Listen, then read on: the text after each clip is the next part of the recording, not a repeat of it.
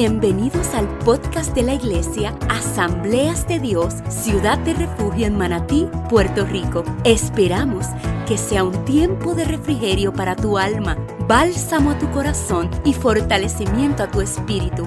Es nuestro deseo que por medio de esta palabra de gracia, tu vida, tu mente y ministerio sean transformados. Bendecidos.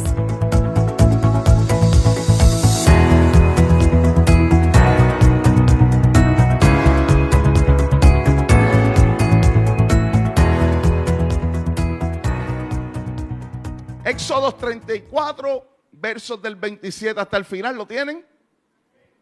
Dice así a la gloria del Padre, del Hijo y del Espíritu Santo. La iglesia dice, y Jehová dijo a Moisés, escribe tú estas palabras, porque conforme a estas palabras he hecho, he hecho pacto contigo y con Israel. Y él estuvo allí con Jehová 40 días y 40 noches. No comió pan, ni bebió agua, y escribió en tablas las palabras del pacto, los diez mandamientos.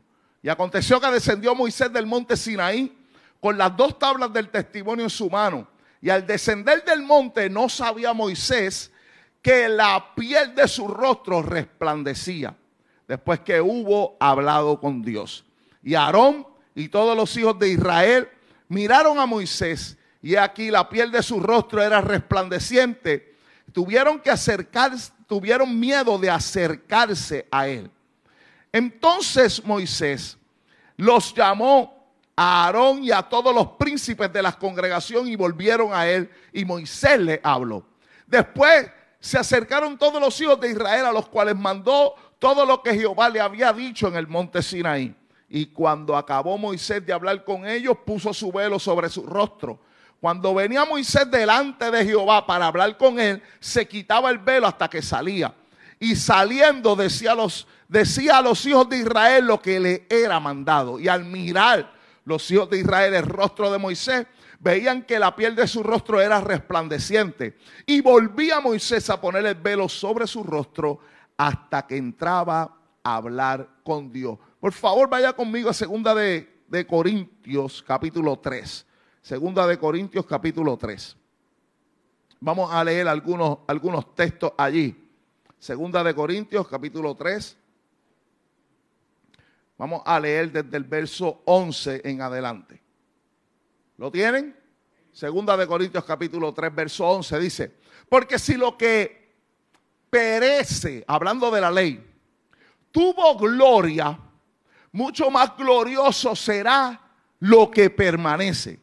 Así que, teniendo tal esperanza, usamos de mucha franqueza y no como Moisés, que ponía un velo sobre el rostro para que los hijos de Israel no fijaran la vista en el fin de aquello que había de ser abolido.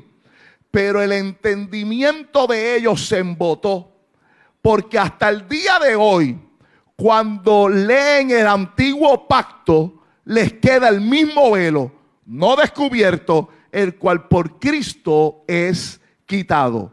Y aún hasta el día de hoy, cuando se lee a Moisés, el velo está puesto sobre el corazón de ellos. Pero cuando se convirtieren al Señor, el velo se les quitará. Porque el Señor es el Espíritu. Y donde está el Espíritu del Señor, allí hay libertad. Por tanto, nosotros todos mirando a cara descubierta como en un espejo la gloria del Señor, somos transformados de gloria en gloria en la misma imagen como por el Espíritu del Señor. Señor, te damos gracias por este tiempo, Señor amado, que tú nos permites estar aquí adorando tu nombre, Señor amado, con libertad con cada uno de mis hermanos. Permite, Señor amado, en esta poderosa mañana que todo lo que tú has puesto en mi corazón y en mi espíritu yo pueda transmitirlo al pueblo tal y como tú lo has dado, Dios que yo, Señor del cielo, no añada nada a lo que tú no quieres traer, pero no quita el mensaje que tú quieres llevar, Espíritu de Dios. Te pido en el nombre de Jesús que cada palabra que salga de mi boca sea para construir, para edificar, para levantar, para restaurar, Señor, para transformar por medio de tu palabra y que seas tú, Señor amado, de una manera especial en esta mañana.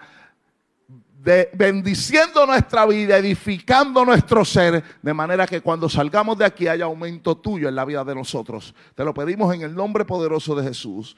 Amén y Amén. Queremos terminar esta serie que hemos comenzado desde, desde el primer domingo de septiembre titulada Encuentros Divinos. Y hemos hablado sobre encuentros divinos que son citas divinas en las que Dios mismo programa un momento para hacer algo en la vida de nosotros. Y es, y es, espectacular ver que cada encuentro con Dios siempre tiene que ver con una dirección que Dios nos da o con una redirección que Él nos ubica para nosotros hacer. Siempre los encuentros divinos, los, los momentos en que se encuentra la divinidad con la humanidad, siempre es para ver, para que haya una, un, un, aumento de Él en la vida de nosotros, para que podamos ser transformados por medio de su presencia y para que podamos cumplir con la asignación de vida que nosotros tenemos. Hemos visto encuentros en, estos, en, esto, en esta serie, hemos visto encuentros en el que Jesús mismo tiene encuentros con personas como por ejemplo con la mujer que, que, que fue encontrada en el mismo acto del adulterio. También tuvo encuentros con María María, la hermana de Lázaro, que derramó el alabastro delante de Jesús. Encuentros como el que Jesús tuvo con los que iban camino de Maús, que Jesús mismo no se les presenta, sino que tienen un encuentro por medio de la palabra. Y es la palabra la que abre sus corazones y sus mentes para que pueda ser transformado. Porque un encuentro con la palabra de Dios es un encuentro con el mismo Dios. Un encuentro con el Espíritu Santo es un encuentro con el mismo Dios. Encuentro con el mismo Cristo es un encuentro con el mismo Dios. Y todo este tipo de encuentros son tiempos específicos que a veces nosotros no podemos programar, sino que son tiempos en el que Dios mismo ocupa el tiempo, ocupa el lugar ocupa el espacio, detiene nuestro tiempo para que nosotros podamos ser transformados eh, eh, en medio de ese, de ese encuentro que tenemos con Él. Y hemos visto en estos últimos dos domingos que Moisés en el Antiguo Testamento también tuvo un encuentro personal con Dios. El primer encuentro que tiene Moisés para hacer el cuento largo corto y llevarlos aquí. Moisés había sido rescatado por la hija de Faraón cuando había un decreto que se había dicho que todos los niños menores de dos años tenían que morir. Se pone a Moisés eh, en una, en una, en una canasta, se tira por el río. La hija de Faraón está bañándose, toma a Moisés y ella lo ve lindo, hermoso y le da a su propia madre, a la madre de Moisés, para que lo críe y, y pueda y, y, le paga para, para el cuidado de él. Dios tuvo cuidado de Moisés. Moisés se levanta siendo israelita pero se levanta como un hijo de la casa de Faraón, teniendo todos los privilegios, teniendo todo el dinero, teniendo toda la fama de esta familia. Pero Hebreo 11 habla algo de Moisés poderoso, que dice, Moisés rehusó a tener todo el dinero y el privilegio de la casa de Faraón y se sostuvo como mirando al invisible. Moisés había renunciado a todo lo terrenal para asirse de todo lo espiritual. Es más, Hebreo 11 da un detalle poderoso de Moisés que dice, Moisés mismo estuvo allí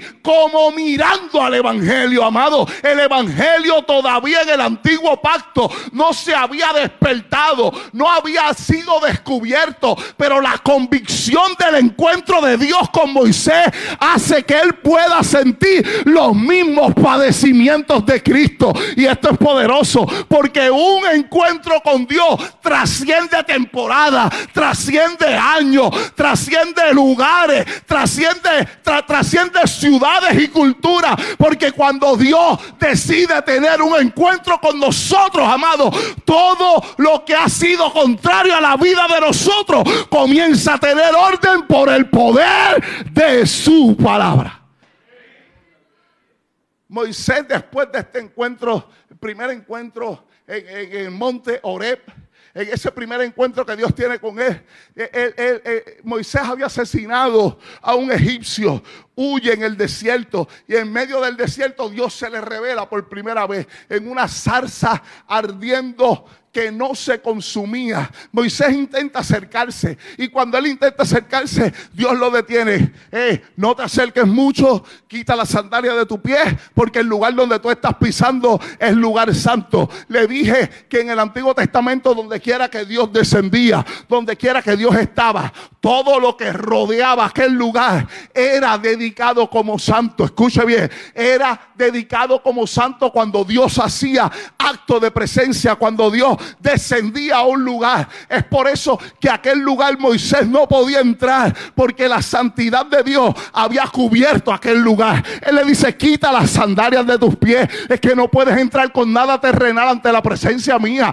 No puedes entrar con nada tuyo ante la presencia mía. Quítate lo que te tienes que quitar, porque de hoy en adelante yo te voy a redireccionar. Amado, cada encuentro con Dios tiene que ver con qué cosas nosotros nos despojamos para seguir. No hay ningún encuentro que tengamos con Él que nosotros mismos pongamos las reglas, que nosotros mismos pongamos la vestimenta. Es Dios mismo diciéndote, despójate de todo lo que tienes, porque de hoy en adelante dependes totalmente de mí.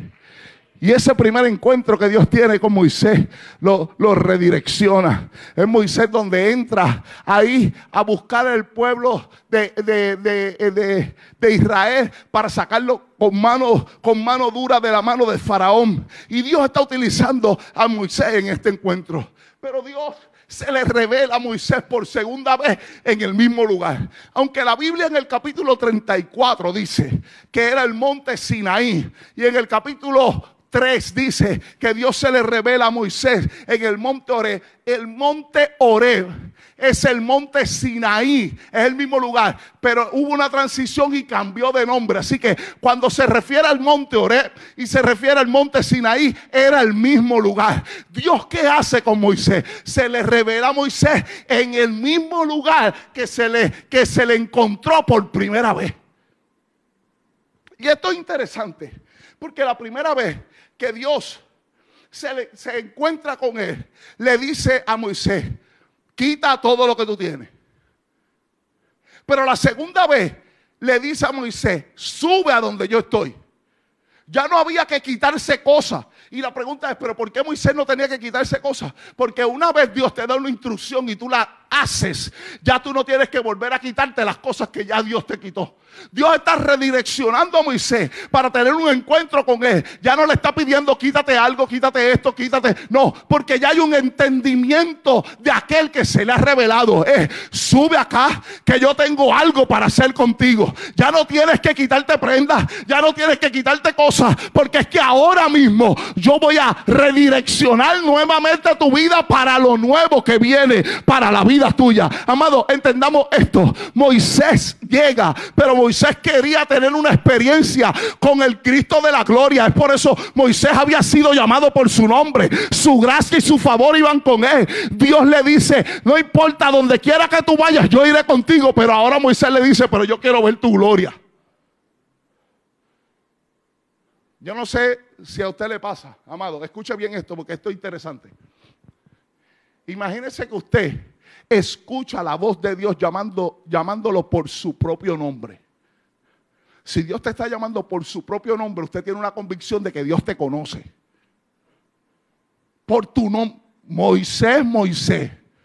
Después le dijo, ve y liberta a los hijos de Israel. Pero ¿y, y, cómo yo voy a hacer esto? Nada más tú vas a decir, yo no te voy a dar muchos detalles, porque yo te dije a ti que yo soy el Dios de Abraham, el Dios de Isaac, el Dios de Jacob. En palabras simples, 400 años antes te estoy diciendo que estuve con los padres de, de Israel. Así que como yo estuve con ellos, yo voy a estar contigo. Ve y cuando me pregunten quién me envía, usted va a decir solo, el yo soy me envió. Usted no tiene que dar detalles, usted no tiene que saber qué es. Porque cuando usted diga yo soy, me envió, ellos van a saber que solo yo soy el yo soy. Moisés llega allí y dice yo soy, me envió para libertar al pueblo de Israel. Amado, Dios usa a Moisés en todo el trayecto para sacar después de 483 años de cautividad.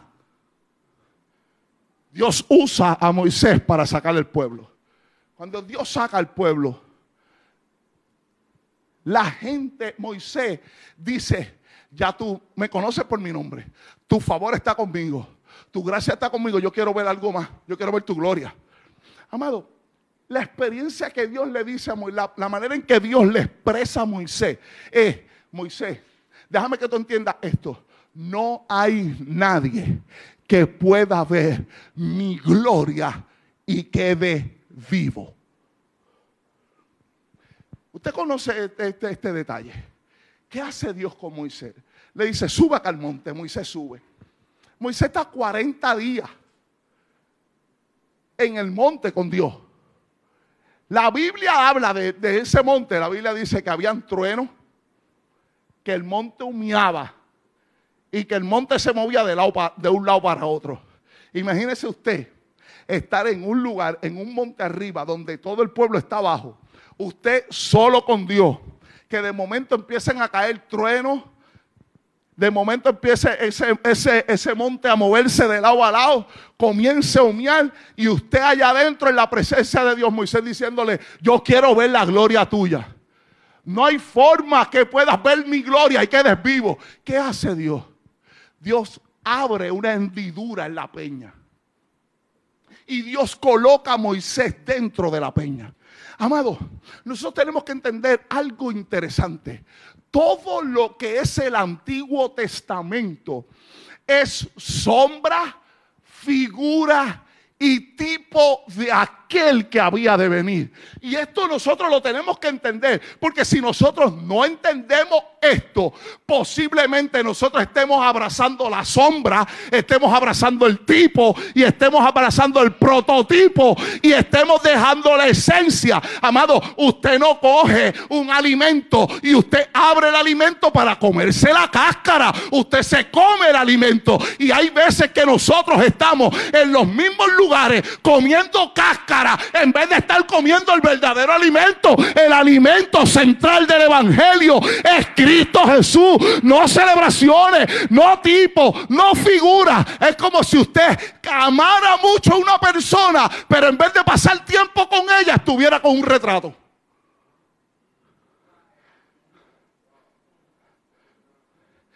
Si usted ama mucho a una persona y usted lo que está es con un retrato de ella, pero no pasa tiempo con ella, usted tiene un problema porque tiene una distorsión de la realidad está abrazando algo que no tiene esencia. Y a veces entre ceremonias, entre fiestas y entre Antiguo Testamento, abrazamos el prototipo, abrazamos la sombra y Cristo se nos está escapando. Por eso, cada cosa que Dios hizo con el encuentro de Moisés no fue para que Moisés fuera el que fuera adelante, era para revelar al mismo Cristo desde el Antiguo Testamento. Por eso le dije, que cuando, que cuando la salsa, la salsa con Z, la salsa, estaba consumiéndose, estaba, estaba, estaba, ¿cómo es? En llama, pero no se consumía el árbol. Cuando usted va a, la palabra salsa, eh, la definición de salsa es espinos, pinche o pinchada.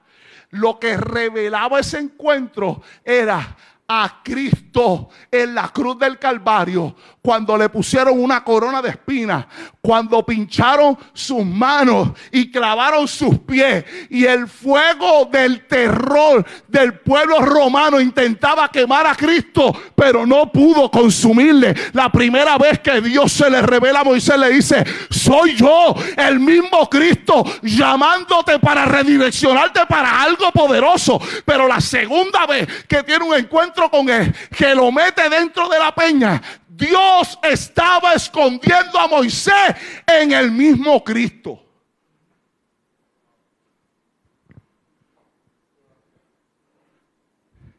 El apóstol Pablo escribiendo dice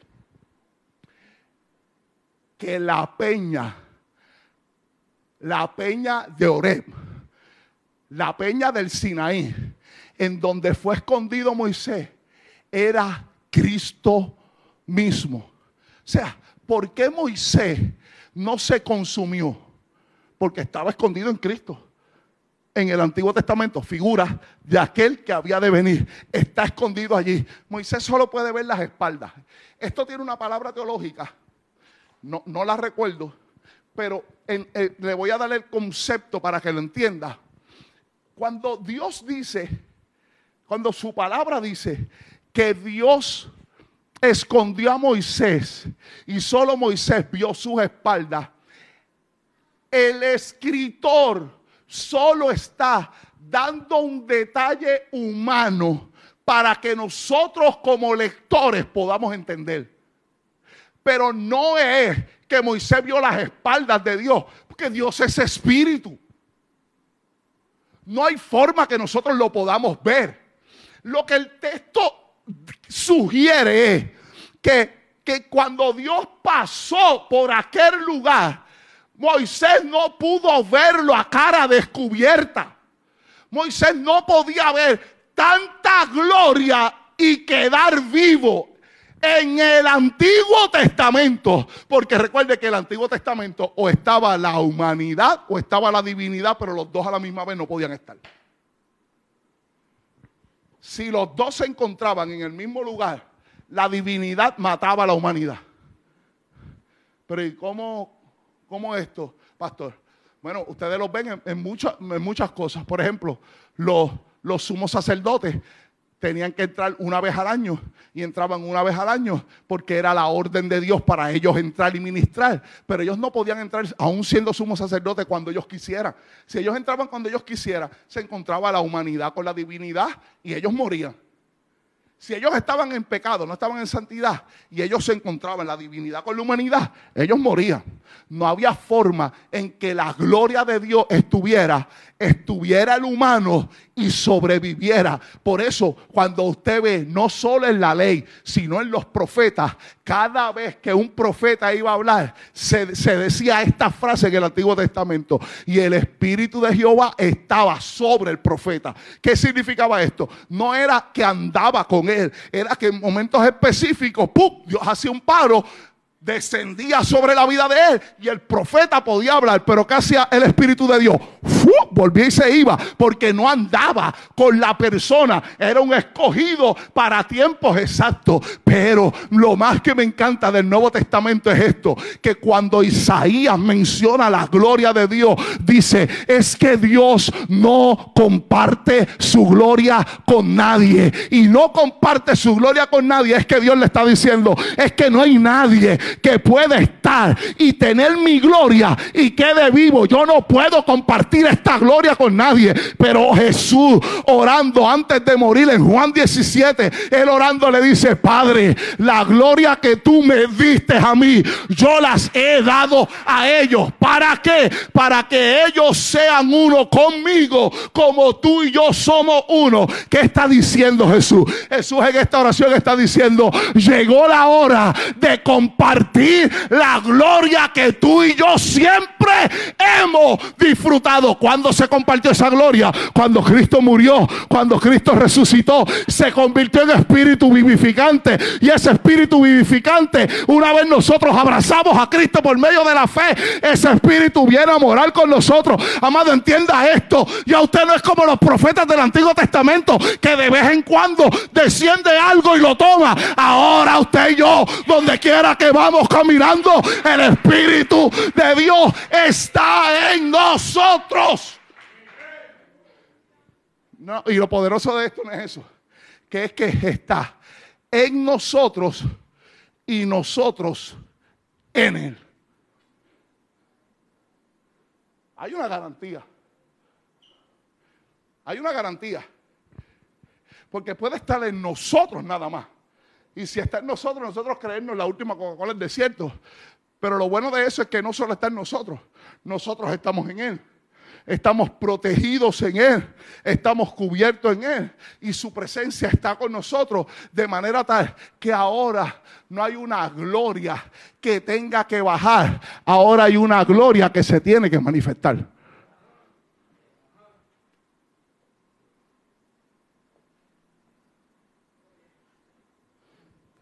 Te voy a decir esto y quizás sea el momento de usted prepararse para decir Ausch.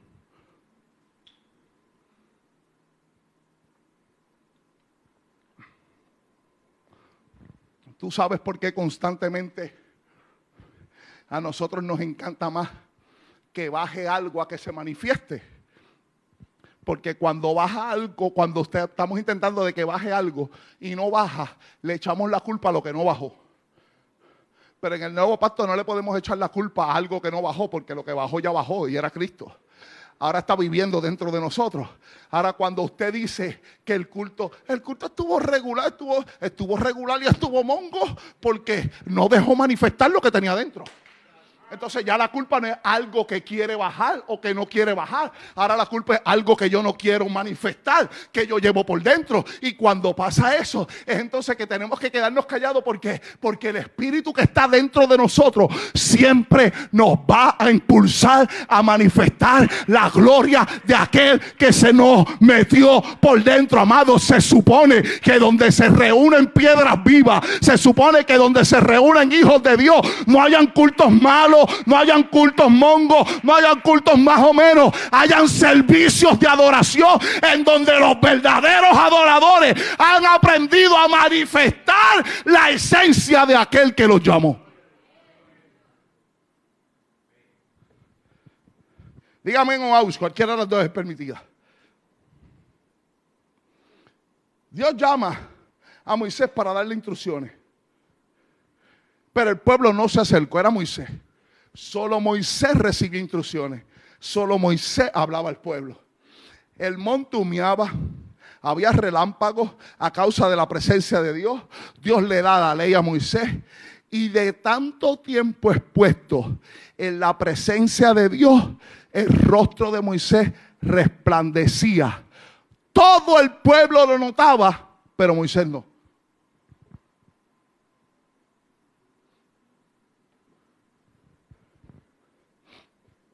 Hay una contradicción con lo que nosotros normalmente vemos hoy. Les voy a explicar por qué. Moisés tiene 40 días hablando con Dios. Y en 40 días de estar en contacto con Dios, su rostro comienza a resplandecer. Pero Moisés no lo había notado. Cuando Moisés se da cuenta de esto cuando vas a hablar con el pueblo y el pueblo vea, nota lo que Moisés tiene, pero Moisés no sabe lo que tiene. Es una contradicción porque hoy alguien pasa dos horas orando y ya quiere decirle a otro lo que ellos tienen. Entonces el pueblo está buscando dónde se te ve eso. Y ellos tienen que estar validando lo que ellos supuestamente recibieron. Amado, déjame decirte esto. Cuando tú pasas tiempo con Dios, tú no tienes que ver lo que Dios está haciendo en ti. El fruto del tiempo que pasamos con Dios, quien lo ve la gente.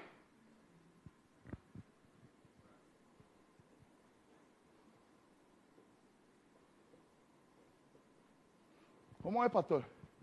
No, yo no tengo que estar diciéndole a usted que yo tengo candela, fuego y chispa para que usted sepa. Pero escúcheme, pero tampoco tengo que coger un micrófono para que la gente vea, wow, qué poder.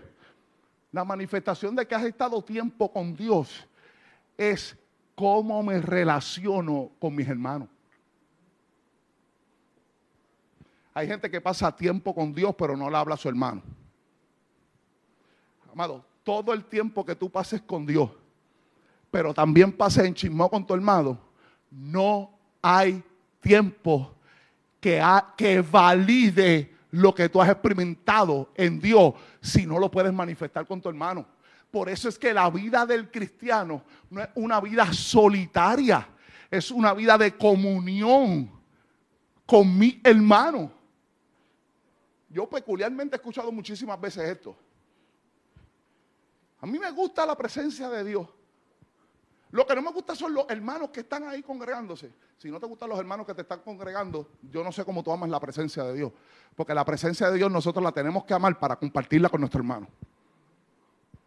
By the way, en el Nuevo Testamento hay 33 los unos a los otros.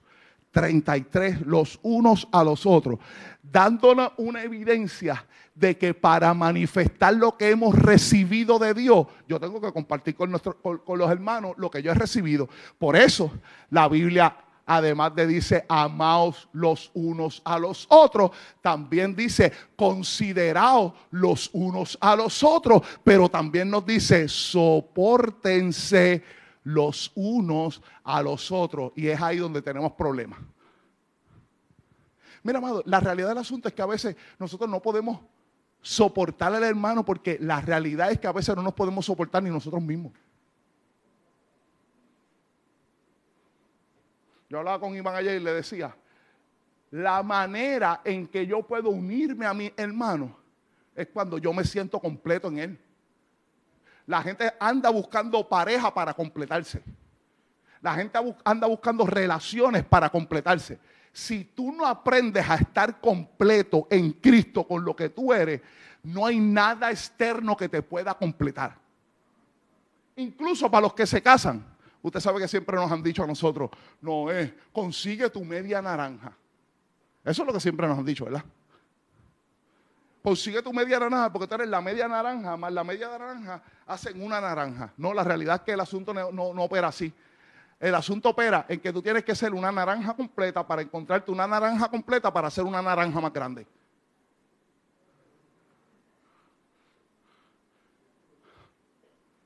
Porque si no, va a andar echándole la culpa a todo el mundo porque no has estado completo tú. El mayor problema de la gente en las relaciones es eso. ¿Cuál es el mayor problema de la gente en las relaciones? Que ellos tienen relaciones para ser feliz. Yo hago relaciones para, para que complete mi felicidad. Si tú no aprendes solo a estar feliz, no importa con quién te junte, nunca va a completar tu felicidad. Este eh, esto es un step de lo que voy a predicar en febrero, que es familia de realeza, que vuelve otra vez en febrero. Así que eh, anótese. Así que Dios, la gloria de Dios, no solo es para que nosotros la veamos, sino para que se vea Dios. La gente quiere ver el tiempo que pasa con Dios para que otros lo noten. La gente no me tiene que notar a mí cuando yo paso tiempo con Dios. Tiene que notar a Dios que fue el que yo pasé tiempo con Él. Siempre será para engrandecer a Dios, no al hombre. Entonces, amado, en esto yo no tengo que darme cuenta. Es el fruto que yo tengo del tiempo que pasé con Dios que cuando la gente se acerca se da cuenta del tiempo que yo pasé con Dios. Tu forma de hablar tiene que cambiar. Tu forma de vivir y de actuar tiene que cambiar. Amado, no podemos quedarnos en la misma estación después de haber tenido encuentros con Dios.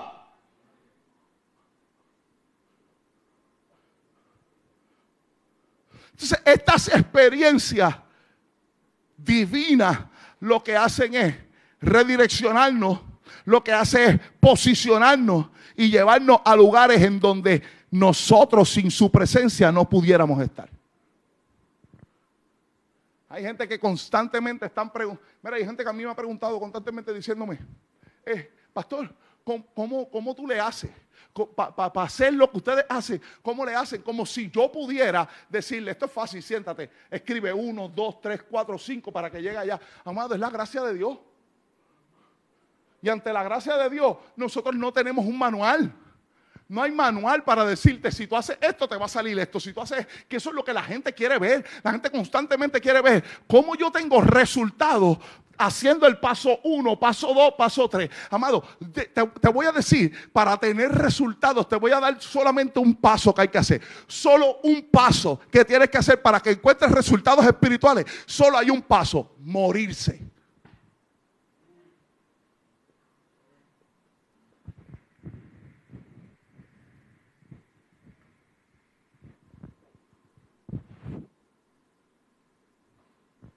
Si no morimos al yo, no hay manera de que demos espacios al Espíritu de Dios a operar a través de nosotros.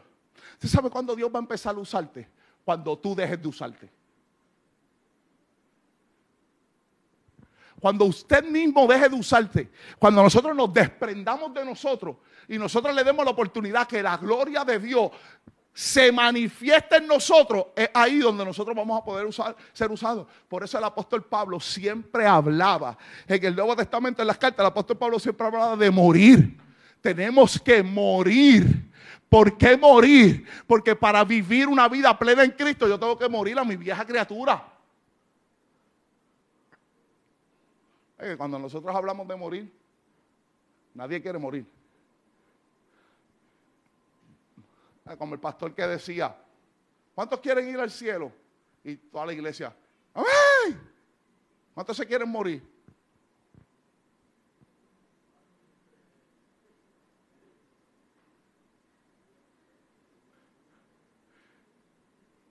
Queremos vivir. Pero queremos vivir pero queremos ir para el cielo.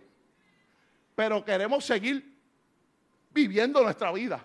Y Dios está diciendo, mis encuentros no son para dejarte de la misma manera. Mis encuentros divinos son para transicionar tu vida. Por eso es que la gloria no es algo. La gloria es alguien. Y esto me encanta porque el escritor de Hebreo, que yo creo que fue Pablo, el escritor de Hebreo escribe diciendo, Dios, habiendo hablado muchas veces y de muchas maneras en otros tiempos a los padres por los profetas, en estos postreros días nos ha hablado por el Hijo Cristo, a quien constituyó heredero de todo, y por quien asimismo hizo el universo, el cual, siendo el resplandor de su gloria y la misma imagen de su sustancia, y quien sustenta todas las cosas con la palabra de su poder, habiendo efectuado la purificación de nuestros pecados por medio de sí mismo, se sentó a la diestra de la majestad de Dios en las alturas.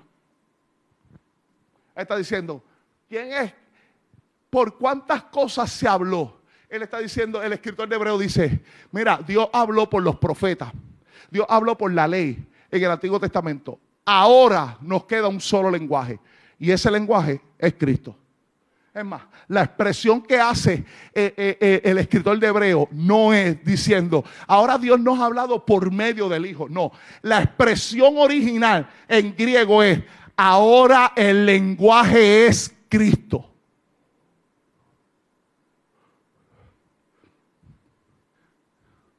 yo no sé si yo le dije a usted que yo me encontré un pastor, amigo mío, que me dijo, mano, he seguido muchas de las predicaciones que estás predicando, pero, mano, tú lo que hablas de Cristo nada más.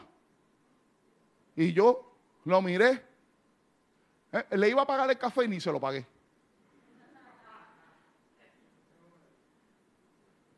Yo dije, si no predicamos de Cristo? ¿De qué predicamos? El lenguaje es Él, es más. Pero déjame decírselo de esta manera. Usted puede estar mencionando a Cristo todo su mensaje sin hablar de Él. Al igual que usted puede estar predicando sin mencionar la palabra Cristo y estar hablando de Él. Él es la sustancia. Por eso Pablo dice, tenemos que predicar todo el consejo de Dios. Cuando nosotros prediquemos de fe, ahí está Cristo. Cuando predicamos de esperanza, ahí está Cristo. Cuando predicamos de salvación, ahí está Él. Cuando predicamos de libertad, ahí está Él. Todo está en los lavamientos en el Antiguo Testamento, las ceremonias en el Antiguo Testamento, las fiestas en el Antiguo Testamento, todo eso apuntaba a Cristo. Y si Cristo ya está y me quedo con las fiestas, con los lavamientos y con las ceremonias, estoy diciendo a Cristo, no te necesito en vida porque me queda la, me, prefiero el retrato, prefiero el prototipo. Amado, todo eso, aunque usted no lo crea y está en la Biblia, está quitándole gloria al que se merece. Mira, amado, yo no sé si, si a usted, es que, eh, ¿cuántos, ¿cuántos, creyentes hay aquí de, muchos años, de muchos años, de más de 25 años? Déjame llevarlos allá, allá, allá lejos, los voy a llevar allá lejos.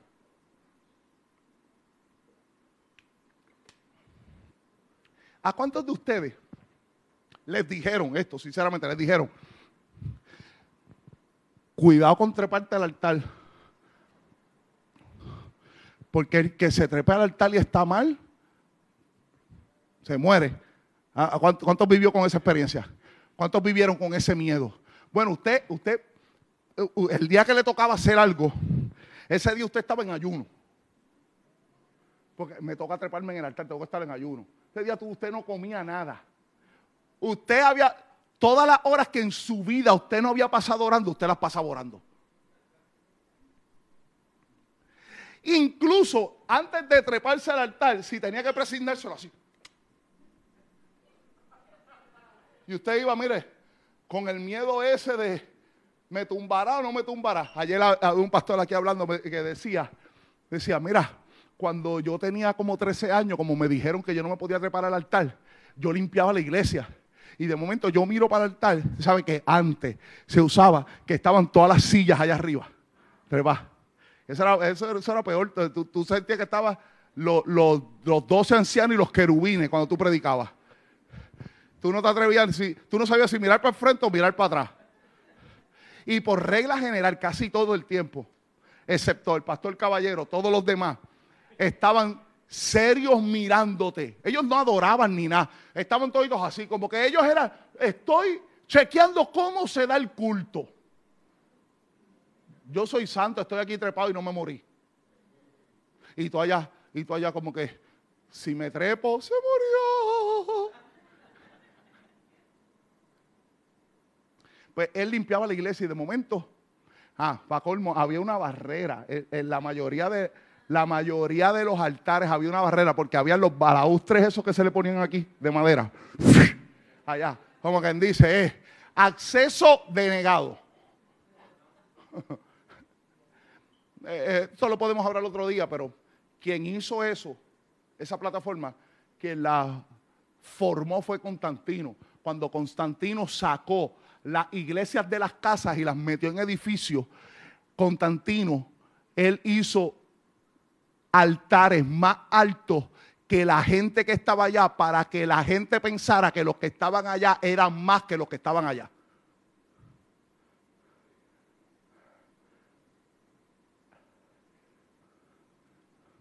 Es como que estoy acá arriba, alto. Ustedes no pueden estar acá.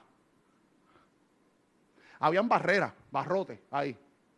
No todo el mundo podía pasar. El pastor contaba ayer y decía, de momento yo miro la silla y como nadie se atrevía a limpiar el altar, yo de quién se atreve a limpiar el altar pensando en que si me subo al altar me voy a morir.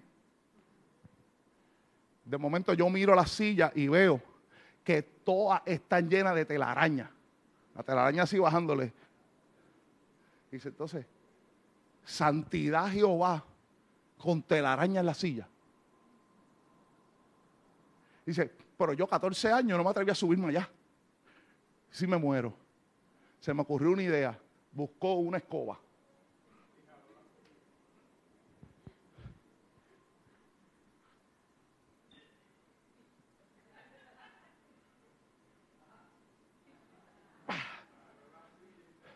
Y después ahí sin tocar el altar. Por encima de los barrotes. Para limpiarlas acá. Pa.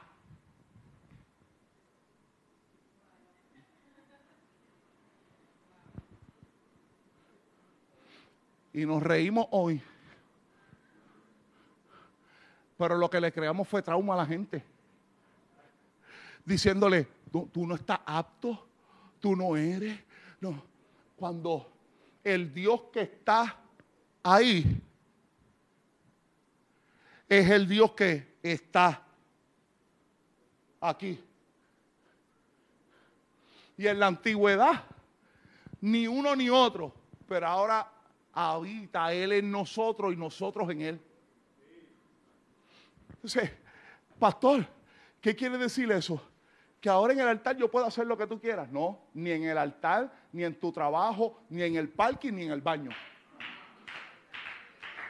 porque ahora no es el lugar el que es santo. Nosotros somos los que hemos sido santificados. Donde quiera que usted pisa, está llevando la santidad de Dios. Sea el restaurante, sea el trabajo, sea la universidad. La gente te tiene que ver y tiene que ver la santidad de Dios en tu ropa, no, en tu proceder, cómo hablas, cómo te comportas. La gloria de Dios se manifiesta cuando expresamos la vida de Dios en lo que hacemos. Entonces, amado, el, apóstol Pablo escribiendo dice, no, esa gloria era pasajera, tenía un fin, ahora la gloria es eterna. Es más, amado, usted sabe lo que la Biblia dice cuando dice, la letra mata, pero el espíritu vivifica una mala, una mala hermenéutica de ese texto, tenemos un montón de gente que nunca fue a la universidad. La gente no fue a la universidad a estudiar porque nosotros les enseñábamos desde el altar diciéndoles, no, porque la Biblia dice que la letra mata, como es, el estudio te va a matar. Pero métete en el espíritu y en ayuno y oración, eso te va a dar vida. Pablo no quería decir eso. Pablo lo que quería decir era esto. Pablo decía, esa letra, esa ley esa ley, la letra era la ley, esa ley te va a matar mientras permanezca en ello, ya teniendo la vida para vivirla en el Espíritu de Dios. Porque la ley te mata, pero el Espíritu que está dentro de ti te está vivificando todos los días. Amado, eso es lo que el apóstol Pablo estaba diciendo. El apóstol Pablo lo, lo primero que dice, lo primero que debe ser renovado en nuestra vida es nuestra manera de pensar.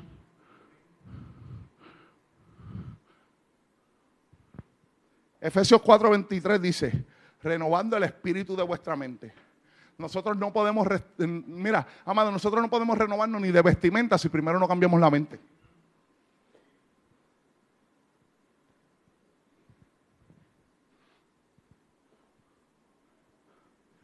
La gente prefiere saber el outfit de mañana, pero todavía no ha renovado el espíritu de su mente de cómo va a pensar. Podemos cambiarnos de ropa y seguir en la misma estación de nuestra vida.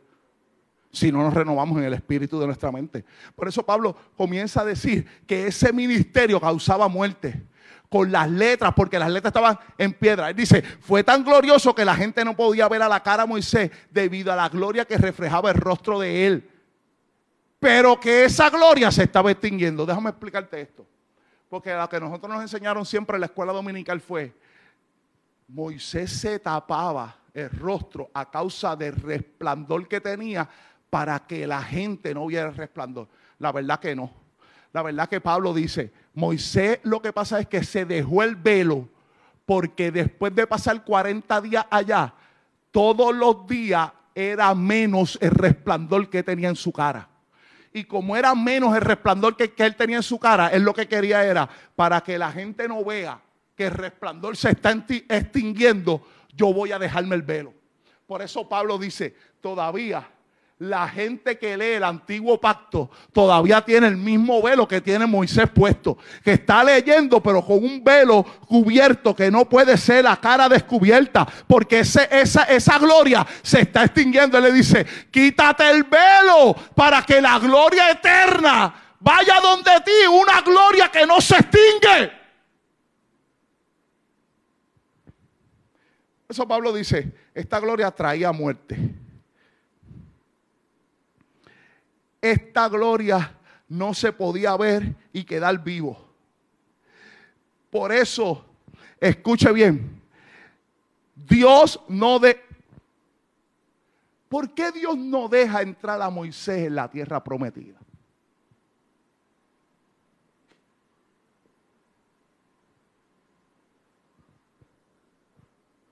Usted lo sabe, no lo quiere contestar, pero usted lo sabe. Diciendo, eh, y si después yo digo esto y el pastor me dice, eso no es. Por eso mismo que usted está pensando fue que Moisés no entró a la tierra prometida. ¿Por qué? ¿Por qué? Porque Dios le dijo a Moisés, háblale a la peña para que salga qué? Agua. ¿Y qué hizo Moisés? Golpeó la peña. Usted no se ha preguntado, ah, pero pues, sí, peores cosas hizo David y después estaba reinando. David miró a la mujer de un pana. El pana estaba en la guerra. Se manda a buscar a la mujer del pana. Se acuesta con ella y la embaraza. Manda a buscar al tipo de la guerra. Lo mete para el palacio. Lo trata de emborrachar y el tipo le sale más fiel que el mismo David aguardó en, la puerta del palacio y no fue a su casa para tener relaciones con su esposa. David le dice, este tipo no lo puedo, no, no hay break. Manda una carta para que lo pongan al frente de batalla con él mismo y el tipo en el camino no abre ni la carta. Llega y le da la carta. Lo mandan al frente de batalla y lo matan. Y David manda a la mujer para, ahora me quedo con ella. Y David, aunque tuvo sus consecuencias, siguió reinando. ¿O no siguió reinando? Siguió reinando. Moisés golpeó la peña en Fogonao. Y no, no, no vas para la tierra prometida. Amado, entendamos. Prototipo de aquel que había de venir. ¿Dónde Dios escondió a Moisés? En la peña. ¿Y quién era la peña? Cristo. Ahí lo escondió. Cuando Moisés le da la peña, ¿a quién le está dando?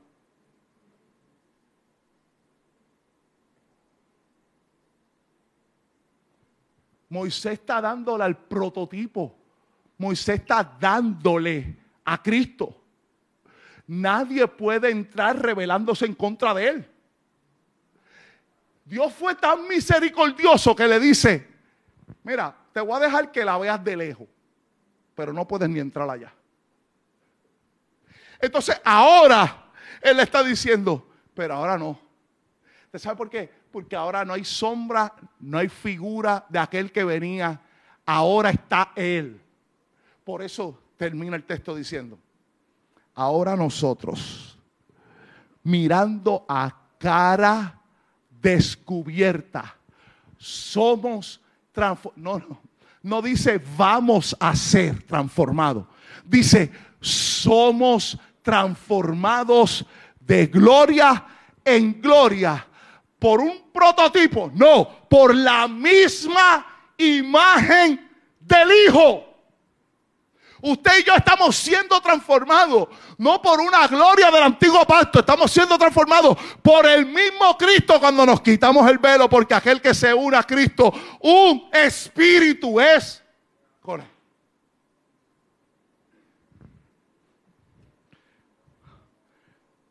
Si no me cree esto, pues se lo voy a leer en 1 Corintios 10, 1 al 4. Porque no quiero, hermano, que ignoréis que nuestros padres todos estuvieron bajo la nube. Y todos pasaron el mar. Y todos en Moisés fueron bautizados en la nube y en el mar. Y todos comieron del mismo alimento espiritual. Y todos bebieron de la misma bebida espiritual. Porque bebían de la roca espiritual que los seguía. Y la roca era Cristo.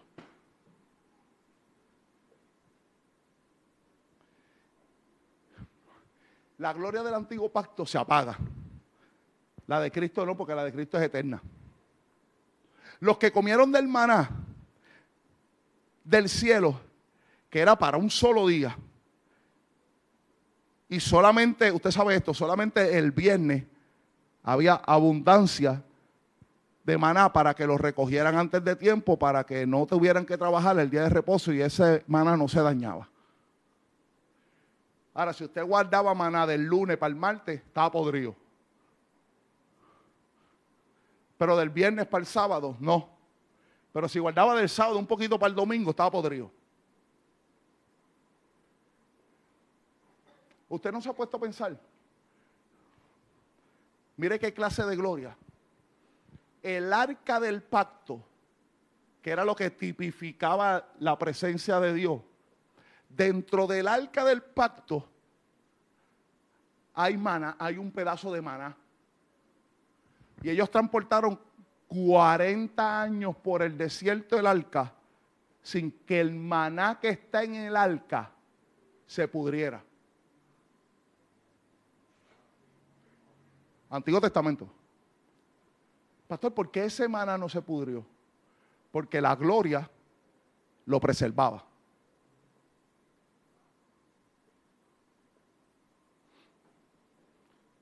Vamos a ver si entendiste esto la gloria de Dios que está dentro de ti te está preservando con propósitos divinos. Tú estás aquí hoy no porque tú eres el cheche. Tú estás aquí hoy porque la gloria de Dios te preservó para este tiempo. Ay, pastor, las cosas que yo hice, las cosas que tú hiciste, de esa misma Dios te está librando porque te está diciendo es que mi gloria tiene la capacidad de cubrirte. Tú podías estar muerto, tú podías, te habían hecho el sepelio hace mucho tiempo, pero Dios te está preservando para este tiempo porque su gloria está dentro de ti. Déjame cerrar esto. La transformación de Dios por medio de su espíritu en nosotros tiene siempre que ver no con cambios estéticos. Siempre tiene que ver con remover la estructura.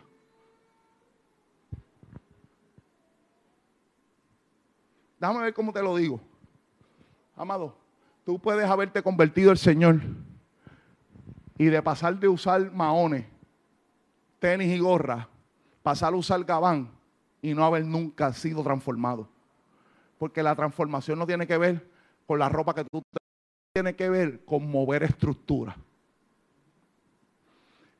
Es que, déjame decirte de manera fácil, te tienen que romper el fundamento en donde tú estabas porque en el fundamento donde tú estabas no puede ser edificado fuertemente y te tiene que conectar al fundamento que es Cristo para que tú puedas edificar. ¿Usted sabe cómo tú puedes edificar tu familia, tu casa, tus hijos y todo lo que tú tienes? Cuando estás fundamentado en el fundamento que es Cristo Jesús. Es solo ahí donde nosotros podemos ser transformados de gloria en gloria, como la misma imagen del Espíritu de Dios trabajando en nosotros. Si no, estaremos cambiando nosotros, viéndonos diferentes, pero estando en la misma condición. Y hoy Dios quiere mover estructura.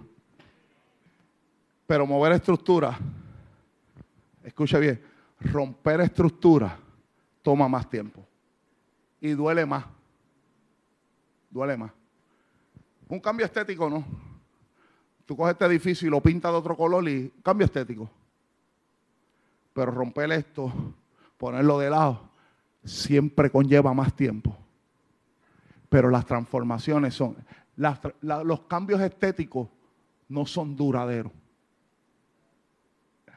Las transformaciones sí son duradera. Pues tú no haces una transformación para los seis meses volver a cambiarlo otra vez. Pero si tú pintas tu casa, créeme que al año vas a tener que volverle a dar un par de retoques.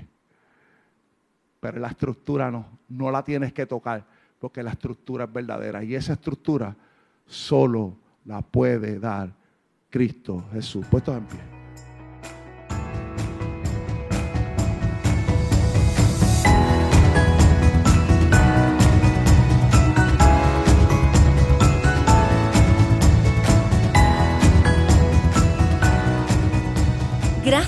Por escucharnos. Te invitamos a que nos sigas en nuestras redes sociales como AD Ciudad de Refugio. O si vives en Puerto Rico, te invitamos a que nos visites miércoles 7 y 30 de la noche y domingos 10 de la mañana. Bendecidos.